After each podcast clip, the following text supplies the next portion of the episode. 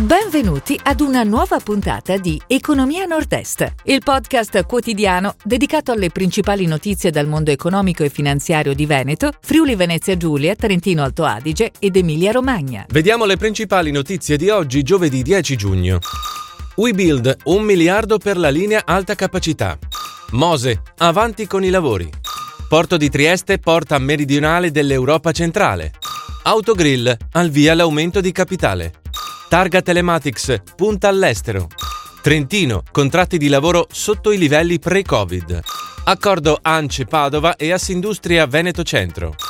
WeBuild, un miliardo per la linea ad alta capacità. La società milanese si è aggiudicata la progettazione e la realizzazione della nuova linea ad alta capacità di circa 22,5 km in prosecuzione della galleria del Brennero tra Fortezza e Ponte Gardena, per un valore di 1,07 miliardi di euro. Il tunnel, quando si raccorderà con l'esistente circonvallazione della città austriaca di Innsbruck, diverrà il collegamento ferroviario sotterraneo più lungo del mondo. Mose avanti con i lavori. I risparmi derivanti da minori oneri finanziari sui mutui contratti per la realizzazione del sistema Mose di Venezia, pari a 538 milioni di euro, saranno destinati al completamento e alla messa in esercizio dell'opera, a interventi paesaggistici e ambientali e alle attività di manutenzione. Lo ha deciso il Comitato interministeriale per la programmazione economica e lo sviluppo sostenibile.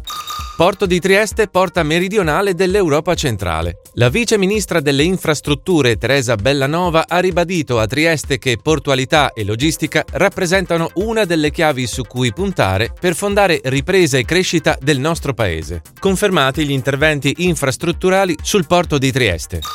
Autogrill al via l'aumento di capitale. Il consiglio di amministrazione della società controllata dalla famiglia Benetton ha deciso di effettuare un aumento di capitale da 600 milioni di euro. I diritti di opzione per la sottoscrizione delle azioni Autogrill saranno esercitabili da lunedì 14 a martedì 29 giugno 2021.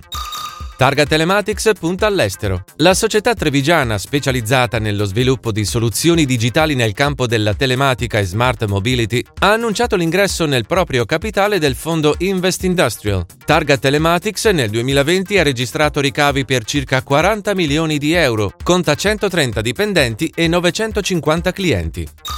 Trentino, contratti di lavoro sotto i livelli pre-Covid.